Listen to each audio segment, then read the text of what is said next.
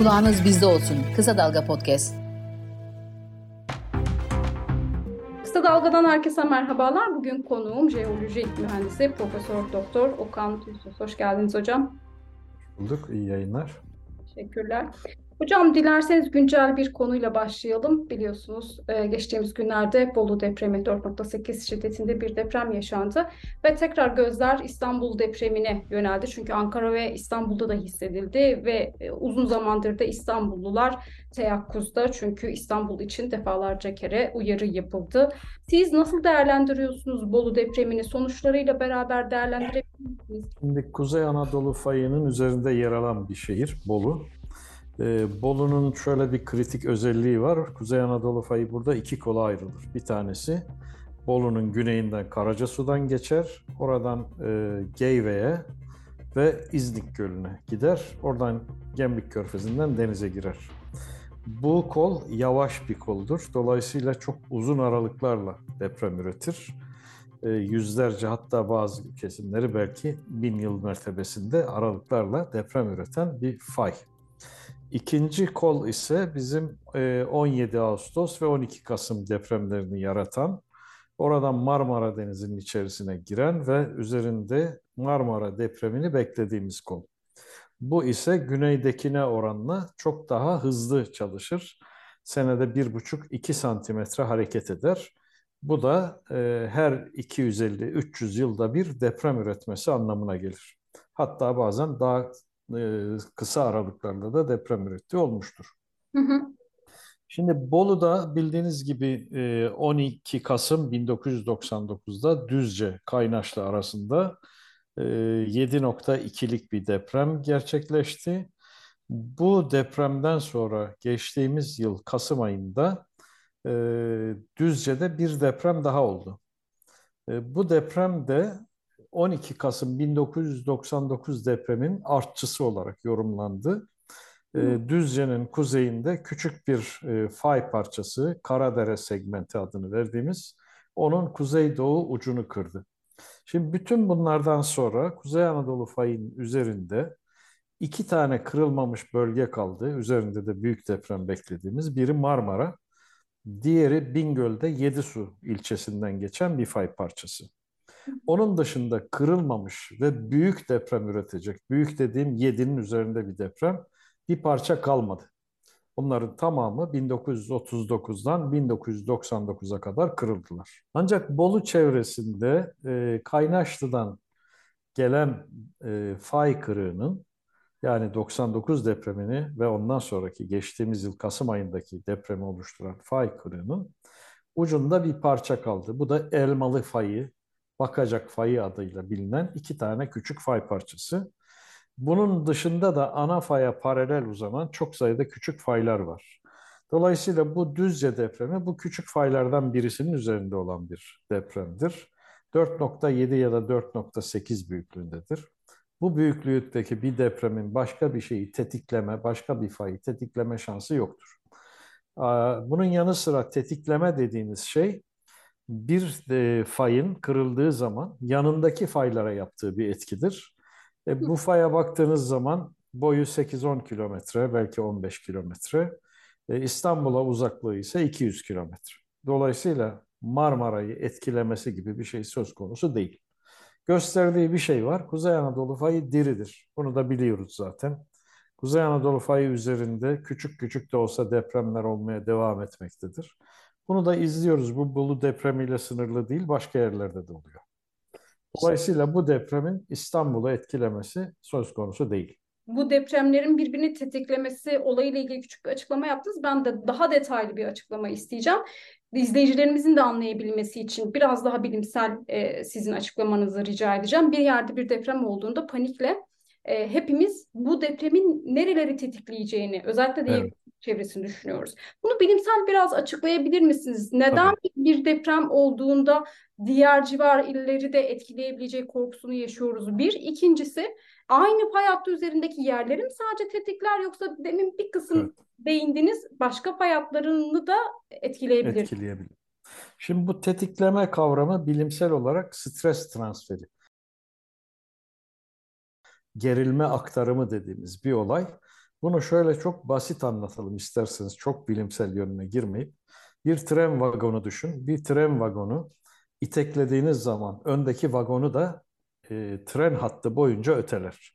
O da gider önündekini itekler. 1939 depremi olduktan sonra 39 depremi batıya doğru fayları iteklemeye başladı. Ve 1942'de, 44'te, 47'de, 57'de hepsi Erzincan'dan başlayan, batıya doğru göçen, 7'nin üzerinde depremler üreten faylar oldu. Ve tetikleme kavramı büyük ölçüde bu hareketten doğdu. Yani bilimsel camiaya tetiklemenin girişi büyük ölçüde Kuzey Anadolu fayının bu batıya doğru olan göçmesidir. Buraya baktığımız zaman bir fay hareket ettiği zaman bir yöne doğru, hareket ettiği yönü sıkıştırır, diğer tarafı boşaltır. Dolayısıyla orada mevcut olan stresi artırmış olur. Eğer bir fay bir bölgede zaten deprem olmaya hazır bir fay varsa ve onun üzerine ilave bir baskı uygularsa, o zaman orada depremi erkene çekmiş olur. Yani hiçbir şey olmayan bir yerde bir tetikleme olmaz. Bir fay olması lazım. Bu fay üzerinde kırılmaya yakın hale gelmiş bir stres birikimi olması lazım. Bu stres birikimi varsa, olan bir depremle ona ilave bir stres eklenirse, o zaman deprem ortaya çıkar ve buna biz tetikleme ya da stres transferi adını veririz. Tabii bir fayın yanındaki fayı itekleyebilmesi için, çekebilmesi için belli bir atımının olması lazım. Yani fay blokları belli bir miktar hareket etmiş olmalılar. Bu hareket de depremin büyüklüğüyle orantılıdır. Mesela 17 Ağustos depremi 7.4 büyüklüğündeydi. Blokların hareket miktarı 5 metreydi. 12 Kasım 7.2 idi. Blokların hareketi 5 metreydi. Bunu tersten düşünelim. Eğer bir fay bloku 5 metre hareket edecekse, bunun için 7'nin üzerinde bir deprem gerekir. Dolayısıyla 4.8'lik bir deprem yüzeyde bir yeri kırmaz. Derinde çok az bir mesafeyi kırar. Onun da yanındaki fayı tetikleme gibi bir kuvveti, bir gücü yoktur. Dolayısıyla tetikleme küçük depremler arasında değil, büyük depremler arasında, genellikle 6'nın üzerindeki depremler arasında meydana gelir. Bir konu daha var, onu da açıklığa kavuşturalım. Böyle küçük bir deprem olduğu zaman ya da orta büyüklükte, 2, 3, 4, 5 her neyse, o zaman herkeste şöyle bir merak başlar. Bu öncü müydü acaba? Arkasından büyük deprem mi gelecek? Bir depremin öncü olduğuna dair depremin herhangi bir işareti yoktur. Yani siz depreme bakıp "Aa, bu öncü deprem" diyemezsiniz. Böyle bir karakteristik özelliği yoktur. Arkadan büyük bir deprem gelirse o zaman anlarsınız. Ha, bu artçı depremmiş diye. Dolayısıyla bir depremin öncü olduğunu anlamak ve buradan hareketle de arkadan büyük deprem gelecek, kaçalım demek mümkün olan bir şey değil. Bir de bu stres değişimlerinin, yani enerji değişimlerinin yaratacağı yeni depremlerden söz ettiniz ama aynı zamanda enerji boşalması olduğu için de orada bir tehlikenin artık geçtiğinden bahsettiniz. Evet. 6 Şubat depremleri için evet böyle bir açıklama yapıldı. Orada artık büyük bir tehlikenin olmadığı, çünkü bir enerji boşalması olduğuna. Ama aynı zamanda sıkıştırmadan kaynaklı bu yaptığınız açıklamaya binaen söylüyorum. Evet.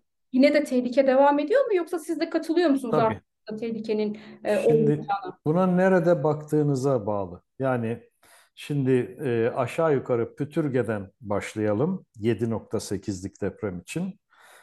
Güneye doğru devam edelim. Pazarcık, Türkoğlu, oradan Kırıkhan, Hassa, Antakya, Samandağ ve denize kadar olan kısmı kırdı. Böyle bir fay oldukça uzun, 350 kilometre boyunda.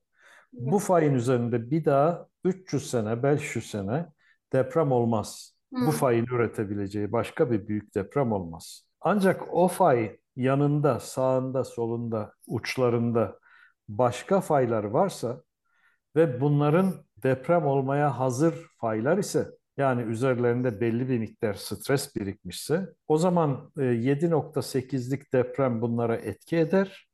Gelecekte belli bir süre içerisinde, bunun ne kadar olduğunu da söylemek mümkün değil, yeni bir deprem olabilir. Yapılan hesaplamalara göre bu iki deprem oldu. Biri 7.8, biri 7.6. Bu ikisinin uçları stresin arttığı yerler. Neresi bunlar? Göksu'nun batısı. Yani Savrun fayı dediğimiz bir fay. Şimdi Savrun fayıyla başlayayım. Öteki yerleri de izah edeyim eğer vaktimiz varsa. Şimdi Savrun fayının geçmişte nasıl bir hikayesi var bilmiyoruz. Üzerine stres yüklendi, onu biliyoruz ama geçmişte acaba ne kadar bir stres zaten üzerinde vardı? Bunu bir bütçe olarak düşünün. Enerji bütçesi olarak düşünün. Belli bir enerjisi vardı. Üzerine biz bir miktar daha koyduk şimdi bu 7.6'lık depremle. Ama ikisini topladığımız zaman bu fayın hareket etmesine ve deprem olmasına yeter mi? Bunu bilmiyoruz. Bu konuda bilgimiz yok. O nedenle bu ancak ileride yapılacak çalışmalarla ortaya çıkacaktır. Çok sorulan bir sorudur bana. Savrun fayı ne olacak, Savrun fayı ne olacak diye. Savrun fayının geçmişini bilmediğimiz için kaç kere deprem yaptı, hangi hızla hareket ediyor, hangi yıl aralıklarla deprem üretti bunları bilmiyoruz. Dolayısıyla üzerine stres yüklendi ama bu yüklenen stres yeni bir deprem oluşturmaya yeter mi, yetmez mi onu bilmiyoruz. İkinci bir stres Pütürge civarına yüklendi. 7.8'lik depremin uç tarafında, kuzey-doğu tarafında. Fakat orada zaten 2020 Elazığ depremi olduğu için orada birikmiş bir stres yoktu. Dolayısıyla o bölgede bir deprem olursa bizler için şaşırtıcı olur. Onun kuzeyine de stres yüklendi. Bingöl, Gökdere çevresi. Burası zaten deprem beklediğimiz bir yer. Burada bir deprem olabilir. Bunu olabilir dedim diye bugün, yarın ya da insan hayatı içerisinde olacağı anlamına gelmez. Böyle bir deprem olma olasılığı vardır. Ama yakın zamanda mı hocam? Bingöl çok işaretli. Onu bilemiyoruz gerçekten. Bilsek keşke söyleyebilsek. Son olarak Akdeniz'de bildiğiniz gibi fayın diğer ucu Samandağ'dan Akdeniz'e ulaştı. Oradan da denizin altından Kıbrıs'a gidiyor. Buraya da bir stres yüklendi.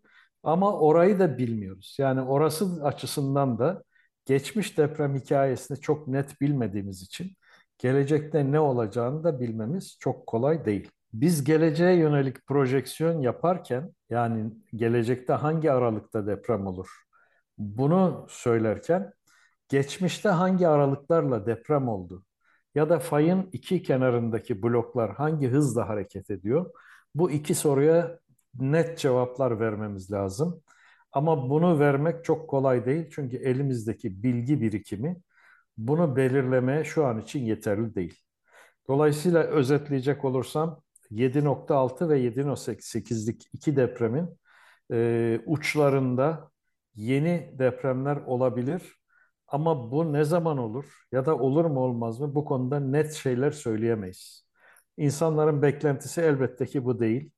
Bize isteniyor ki önümüzdeki 5 sene içinde 7.2'lik bir deprem olur diyelim. Bunu söyleme şansımız maalesef yok. Yapılacak hocam, tek şey var, hazır olmak.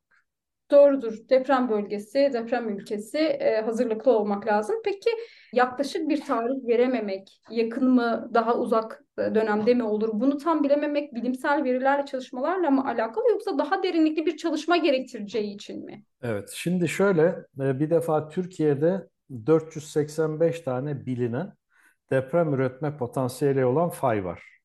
Bunların hepsi çalışılmış değil. Bunların yaklaşık 200 tanesi çalışılmış. Çalışılanlar da genellikle büyük deprem üretme potansiyeli olan büyük faylar. Kuzey Anadolu fayı, Doğu Anadolu fayı, Ege'deki bazı fay sistemleri.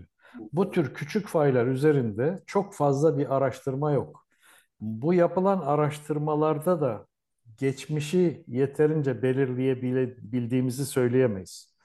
Biz şimdi bir fayın geçmişini araştırırken bir tarihsel kayıtlara bakıyoruz. O tarihsel kayıtlar da gitse 2000 yıl geriye gidiyor. Daha öteye gitmiyor.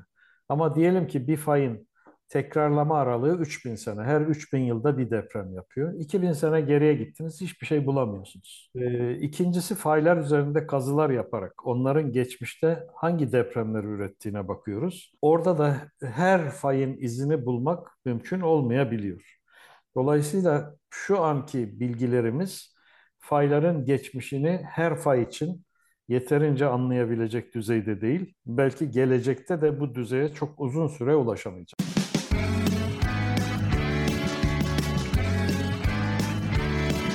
Kulağınız bizde olsun. Kısa Dalga Podcast.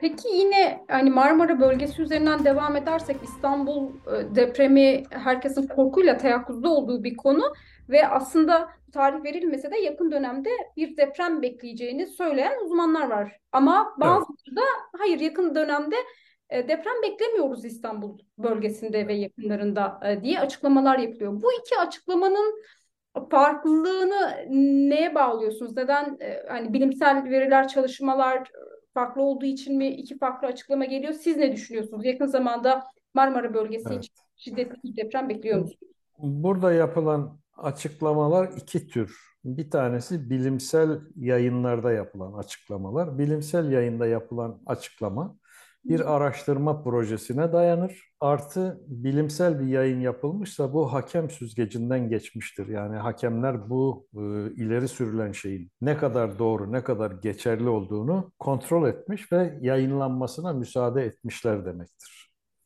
İkinci tür bilgi ise bizim sosyal medyada yayılan, herkesin aklına estiği gibi bir şeyler söylediği bilgi. Yani sosyal medyada sizin, benim ya da bir başkasının bir şey yazması için bir bilimsel altlığa ihtiyaç yok. Birisi çıkıp da mesela diyebiliyor ki Kayseri'de 7'nin üstünde deprem olur. Bunun hiçbir bilimsel yanı yok. Bu bambaşka bir şey. Dolayısıyla bir defa işin bu sosyal medyadaki boyutunu ben bir kenara bırakayım. Orada herkes istediğini söylüyor. Dilin kemiği yok. Bilimsel camiaya baktığımız zaman, bilimsel yayınlar içerisinde Marmara'da deprem olmayacak diyen yok. Marmara'da bir deprem olacaktır ve bu deprem 7'nin üzerinde bir büyüklüğe ulaşacaktır. Tabii burada 7'nin üzerindeki büyüklük dediğimiz hazır olmamız gereken en büyük fay, en büyük deprem büyüklüğüdür. Niçin? Bunu da şöyle bir örnekle açıklayalım. Bir araç aldınız, trafiğe çıkıyorsunuz. Ben bunun sırf çamurluğuna kasko yaptırayım diyemezsiniz. Arabanın tamamen trafikte yok olduğu zaman, pert olduğu zaman kaskodan, sigortadan almanız gereken rakam neyse o rakama göre kasko yaptırırsınız. Depremde de böyledir. Siz olabilecek en kötü senaryoya hazır olmak durumundasınızdır. Dolayısıyla burada ortaya konan en kötü senaryoda İstanbul Büyükşehir Belediyesi'nin hazırlık yaptığı senaryo diyelim buna. 7,5. Bunun altında bir büyüklük olmaz mı? Olur. 6 olmaz mı? Olur. 5, 4, 3, 7 hepsi mümkün.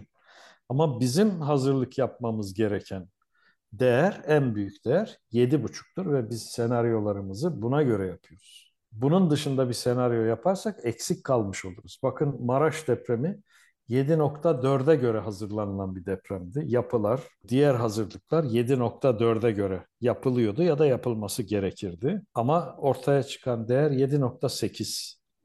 İkisinin arasında çok ciddi farklar var. Çünkü bizde deprem büyüklüklerinin her biri bir diğerine geçerken 31,5 misli enerjiyle artar. Yani 6, 5'in 31,5 misli büyüktür. 7, 5'in 1000 misli büyüktür. O nedenle bu virgülden sonraki farklılıklar da son derece önemlidir. Bizim en kötüye hazırlanmamız gerekir. Marmara'da beklenen en kötü senaryoda 7,5 gibi bir değerdir. Bu arada zaten şiddeti de 9'u bulur. Daha geçebilir. Yani şiddeti 9'u geçer. Geçtiği yerler var. Aha. Daha doğrusu geçebileceği diyelim. O halde zaman belirtmeden siz de Marmara bölgesinde deprem bekleyen uzmanlardansınız. Peki bir de Karadeniz bölgesi de çok soruluyor. Karadeniz bölgesinin de şöyle bir özelliği var. Hem işte Kuzey Anadolu fayı hattı geçtiği için hem de aslında az riskli bölgelerinde olması itibariyle fazla sorulan da bir bölge. Evet. Karadeniz bölgesi için riskli alanlar neresi? Hemen akabinde şeyi sormuş olayım. Hep riskli bölgeleri konuşmuş olduk. Karadeniz'den başlayarak güvenli bölgeler nereleri? Evet. Şimdi Karadeniz'in sahil şeridi güvenlidir. Trakya'dan başlayın, İğneada'dan başlayın, Gürcistan sınırına kadar sahil şeridi güvenlidir. Çünkü sahil şeridinde bilinen aktif bir fay yoktur. Karadeniz'in içerisinde de zaman zaman 3 büyüklüğünde, 4 büyüklüğünde, 5 büyüklüğünde depremler olur. Ama büyük bir deprem tarihinde bilinmemektedir. Karadeniz'de bilinen en büyük deprem Bartın'da 1968'de olmuştur. 6.8 büyüklüğünde bir depremdir. oldukça fazla can kaybına yol açmıştır. Ancak onun da öncesi bilinmemektedir. Yani belki 10 bin, 20 bin yılda olan bir depremdi. Bize denk geldi 1968'de yaşayanlara. Onun dışında ne zaman bir daha olur? O konuda da fikrimiz yok. Karadeniz kıyı şeridinden güneye doğru inmeye başladıkça Kuzey Anadolu fayına yaklaşırız. Doğu Karadeniz'e gittiğiniz zaman Kuzeydoğu Anadolu fayı dediğimiz Erzurum'dan, Erzincan'dan başlayan Gürcistan'a doğru uzanan bir başka fay hattı vardır. Bu faylara yaklaştıkça riskimiz artar. Kuzey Anadolu fayı üzerinde Bingöl, Yedisu ve Marmara dışında her yer kırılmıştır. Bir daha önümüzdeki en az bir 200 sene, 150 sene buralarda büyük deprem olmaz. 5'lik, 4'lük, 3'lük depremler olabilir. Bunları biz tam tabiriyle depremden saymıyoruz diyebiliriz. Çünkü bunlar hasar normal ülkelerde, bizde gerçi oluyor da normal ülkelerde hasar yapan depremler değillerdir. Dolayısıyla Kuzey Anadolu fayın üzerinde bulunan yerlerde büyük ölçüde büyük deprem üretmeyecek bölgeler olarak belli bir süre için sayılabilirler. Trakya'da aktif fay yok bildiğimiz kadarıyla. İğneada'dan başlayın. İstanbul'a yanaşana kadar, İstanbul yakınlarına kadar o sahilde de önemli bir fay bulunmuyor. Hocam bir de 6 Şubat depremlerine tekrar geri döneceğim. 6 Şubat depremlerinde şöyle bir şeye tanıklık ettik. Diğer depremlerde de elbette ki karşılaştığımız bir durum. Yeni binaların bile, bir yılını tamamlamamış binaların bile yıkıldığını gördük. Ve burada yer yapı denetim belgesi çok konuşuldu. Her binanın yer yapı güvenlik denetim belgesi olması gerektiğiyle ilgili uyarılarda bulundu. Çünkü aslında yapıların yıkımının nedeninin de %80 zemin özelliği olduğuna yönelik açıklamalarda, size katılır mısınız bilmiyorum ama vatandaşlara bu belgenin alınması gerektiğiyle ilgili, binaların yer yapı denetim güvenlik belgesinin olup olmadığını incelemeleriyle ilgili bir sürü uyarılarda bulundu. Vatandaş üzerine düşen görevi yapsın. Ama şöyle bir durum da ortaya çıktı. Yani o belgeler alındığında, başvurulduğunda işte mühendislerin, mimarların, jeoloji mühendislerin beraber verdiği bir belge. Çok hasarlı, çok ağır hasarlı binalara bile az hasarlı bina raporlarının verildiğini görüyoruz. Yani aslında binanın güvenliğini de tam karşılamıyor. Bir binanın güvenli mi, yeterince olup olmadığını nasıl anlayacak? Raporlarda bile böyle hatalar olabiliyorsa. Söylediğiniz şey son derece doğru. Vatandaş inşaat mühendisi değil, jeoloji mühendisi değil. Bu meslekler zaten bunun için var. İnşaat mühendisi yapının deprem kurallarına, deprem koşullarına uygun yapılmasından, jeoloji mühendisi, jeofizik mühendisi de zeminin özelliklerini belirterek İnşaat mühendisinin bu zemine uygun yapı yapmasını sağlamak üzere bu tahsili yapıyorlar, bunu okuyorlar. Ancak maalesef ülkemizde kurallar büyük ölçüde kağıt üzerinde kalıyor. İş uygulamaya döndüğü zaman bambaşka bir manzara ortaya çıkıyor. Bu sefer biz insanlara binanızı alırken birine inceletin demek zorunda kalıyoruz. Bilen birisine inceletin binanızı. Niçin? Çünkü o bina yapılırken işin içerisine hile katılmıştır. Bu yapıya izin veren belediyedeki en alt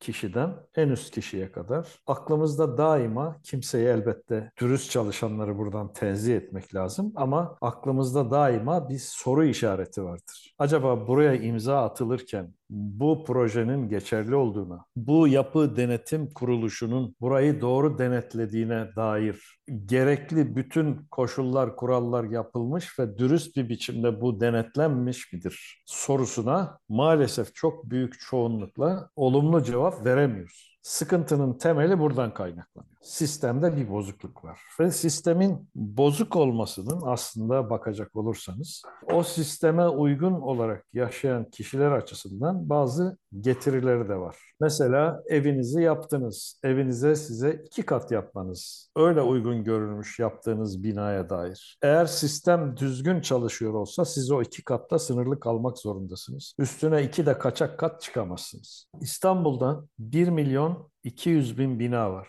Bu 1.200.000 binanın %70'i imar açısından sorunlu. İmar planlarına ve imar kurallarına uygun değil. Bu İstanbul dışında başka yerler için farklı mı? Hayır. Türkiye'nin her yerinde aşağı yukarı bir gecekondu yapılaşmasını, kaçak kat çıkmayı, alttan kolon kesmeyi, ilave balkon yapmayı, bunların hepsini görüyoruz. Dolayısıyla burada çalışmayan suistimale müsait bir sistem ve suistimali kullanarak oradan rant elde etmeye odaklanmış bir kitle var. Sorun buradan kaynaklanıyor. Bir Japonya'da siz evinizin üstüne ikinci bir kat çıkamazsınız. Fransa'da gittiniz bu kaldırım benim arabamın altına değiyor diye balyozu alıp o kaldırımı kıramazsınız. Böyle bir şey yoktur. Çok şiddetli cezalarla karşılaşırsınız. Bir Avrupa ülkesinde evinizin üstüne iki kat daha herhangi bir projeye bağlı olmaksızın yapamazsınız.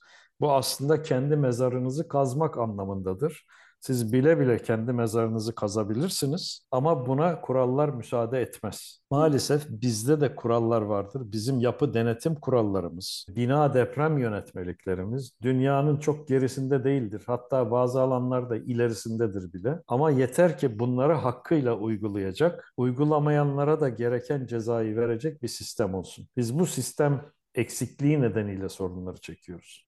Ya karşılıklı bir ihmalkarlık söz konusu olduğu kesin ama deprem dirençli kentler için de ciddi bir politika da olmadığı için bu boşlukları kolay bir şekilde doldurabiliyor vatandaşlar da. Ben sizin bir tweetinizle devam etmek istiyorum. 1999 milat olacaktı, olmadı. 6 Şubat milat olacak demeden önce isterseniz bir düşünelim. Biz neye milat diyoruz? Bu tweetinizi biraz değerlendirmenizi rica edebilir miyim? Şimdi 1999 depremi 1939'dan sonra Türkiye'nin yaşadığı ikinci büyük felaketti. 1939'da 33 bin vatandaşımız canını kaybetti. Ama o zaman Türkiye nüfusu 17 milyondu. 17 Ağustos olduğu zaman yanılmıyorsam 70 milyona yakın bir nüfusumuz vardı. Ve 17 Ağustos kendine has bir takım özellikleri olan bir deprem. Bir defa sanayinin ve nüfusun yoğun olduğu bir bölgeyi vurdu. İkincisi iletişimin son derece iyi olduğu bir dönemde meydana geldi. 1939'da deprem olduğu zaman oraya gidilemedi, haber alınamadı, telgraf direkleri kopmuştu. 17 Ağustos böyle değildi. 17 Ağustos'ta medya her adımını, her gelişmeyi insanların gözüne soka soka gayet net bir biçimde gösterdi. 17 Ağustos'tan sonra bu deprem milat olacak. Bir daha böyle bir deprem olduğunda biz ülke olarak hazır olacağız denilmişti. Ne yapıldı diye bakıyorsunuz. Milat dediğiniz zaman bir dönemi bitirip yeni bir döneme, bir anlayışı bitirip yeni bir anlayışa geçtiğiniz anlamına gelmesi lazım. Değil mi? Milat odur. Ondan sonra yapılan çok sayıda bilimsel çalışma oldu. Örneğin 2004'te Afet Şurası yapıldı. Deprem Şurası yapıldı. O zamanın Bayındırlık Bakanlığı tarafından. Ciltler dolusu raporlar yayınlandı. Bu raporlardaki önerilerin çok önemli bir kısmı yerine gelmedi. Yani eğer milattıysa bu önerilerin yapılması gerekiyordu. Çünkü bilim insanları 310 kişi bir araya gelip bir sürü rapor hazırladılar. Onun arkasından yine AFAD'ın yaptığı çalışmalar oldu. Deprem stratejisi eylem planları yapıldı. Deprem politikaları belirleme kurulları kuruldu. Bunlar çalıştılar. Bir sürü şey. Hatta 2021'de Meclis Araştırma Komisyonu kuruldu. Meclis Araştırma Komisyonu 500 küsür sayfalık bir rapor yayınlandı. İçerisinde 240 küsür tane de öneri yapıldı depremle mücadele etmek için. Ama sonuç ortada. Yani bizim Maraş'ta yaşadığımız afet bütün bunların aslında milat olmadığına, ülke olarak depreme hazır olmadığımızı çok açık bir biçimde ortaya koydu. Şimdi 6 Şubat'tan sonra yine bilim kurulları oluşturduk. Yine çalışmalar yapıyoruz. Bilim insanlarını dinliyor siyasetçiler. Buraya kadar gayet güzel. Ama bundan sonrası yapılacak mı? Jeolojide bir kural vardır. Geçmiş geleceğin aynasıdır ya da benzeri şekilde. Gelecekten bakıp geçmişi anlamanız mümkün olur. Şimdi 17 Ağustos milat olmadı. Acaba 6 Şubat olacak mı? Benim içimde açıkçası bir kuşku var. O tweet'i yazmama nedenim de o. Hocam geçtiğimiz hafta işte deprem bölgesinde Adıyaman'da, Malatya'da, Şanlıurfa'da bir sel felaketi yaşandı ve can kayıpları artıyor. Bugün itibariyle 19'a yükseldi can kaybı. Depremlerin de su seviyelerinde ya da yerin yapısının değişimlerine neden olduğunu bildiğimiz için acaba bu 6 Şubat'taki depremlerle bir ilgisi var mı bu sel felaketinin diye bir soru aklımıza gelir. Var mıdır bir alakası? Felaketler ardı ardına yaşanıyor mu? Yoksa her felakette bu can kayıplarını yaşamamızın nedeni biraz da felaket sonrasındaki ihmalkarlık ve plansızlık mı? Bu açıkça bir plansızlık. Şöyle, elbette ki bu Güneydoğu illerimizdeki sel felaketinin depremle bir alakası yok. Atmosferik bir olay ve atmosferik olayların depremlerle bir bağlantısı yoktur. O nedenle deprem oldu da yağmur yağdı ya da yağmur yağdı da deprem oldu gibi bir şeyi söyleme şansı yok. Bunlar tamamen birbirinden bağımsız, biri dünyanın dışından, biri dünyanın içinden gelen iki farklı olay. Ancak burada bir ihmal var. Birincisi, bir defa dere yatağının içerisine evler yapılmış ve o evler nedeniyle orada ulaşım ağları kurulmuş, altyapı yapılmış ve bütün bunlar derenin maksimum taşma seviyesi hesaplanarak yapılmamış. Bir derenin 500 yılda bir yapacağı sele göre yapılır planlar. Bunun 500 yıl gerisi araştırıldı ve bu kadar suyun gelmeyeceği tahmin edildi. Ona göre mi yapıldı? Maalesef böyle bir alışkanlığımız yok. İkincisi, derenin kenarına sel geleceği gibi bir olay düşünmeksizin konteynerların, çadırların kurulması, afetzedelerin ikinci bir afete maruz kalmasına yol açtı. Bu da açık ve net bir ihmalkarlıktır. Biz maalesef afet eğitimi olmayan bir toplumumuz olduğu için ve afete tek tek afetler bazında, topluca değil tek tek yanaştığımız için bir afet oldu, ikincisi olmaz diye düşünerek hareket ediyoruz. Halbuki afetlerin hazırlık aşaması hepsinin bir arada en kötü şekliyle geleceğine göre yapılır ve ona göre hesaplanır.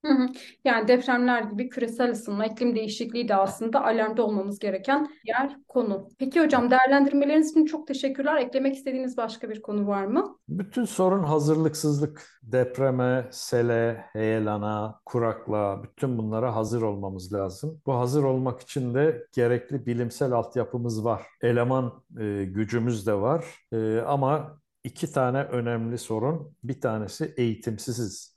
Afet konusundaki eğitimimiz ana ocağından başlayarak üniversitenin sonuna, hatta yaşam boyu bir eğitim olmalı. Böyle bir ciddi eğitim politikamız yok. İkincisi, afeti çok ciddiye almıyoruz. Üçüncüsü, bilime çok kulak vermiyoruz. Bakın, yaşadığımız depremlerin hepsi aslında olacağı bilinen, söylenen depremlerdi. Ben 2012'de Antep'te yaptığımız konferansta 7.7'ye deprem, Antep hazır olsun dedim. Çok da ciddiye alınmadık. 99 da biliniyordu. 39 da belki biliniyordu ama o zaman bilgimiz yoktu, elemanımız yoktu. Başkaları çalışıyordular. Dolayısıyla biz kendimize gelmezsek daha böyle çok afetler yaşayacağız diye düşünüyorum. Peki hocam, çok teşekkür ederim yayına katıldığınız için. Ben teşekkür ederim. Kolaylıklar dilerim. İyi günler. Sağ olun. Teşekkür ederim.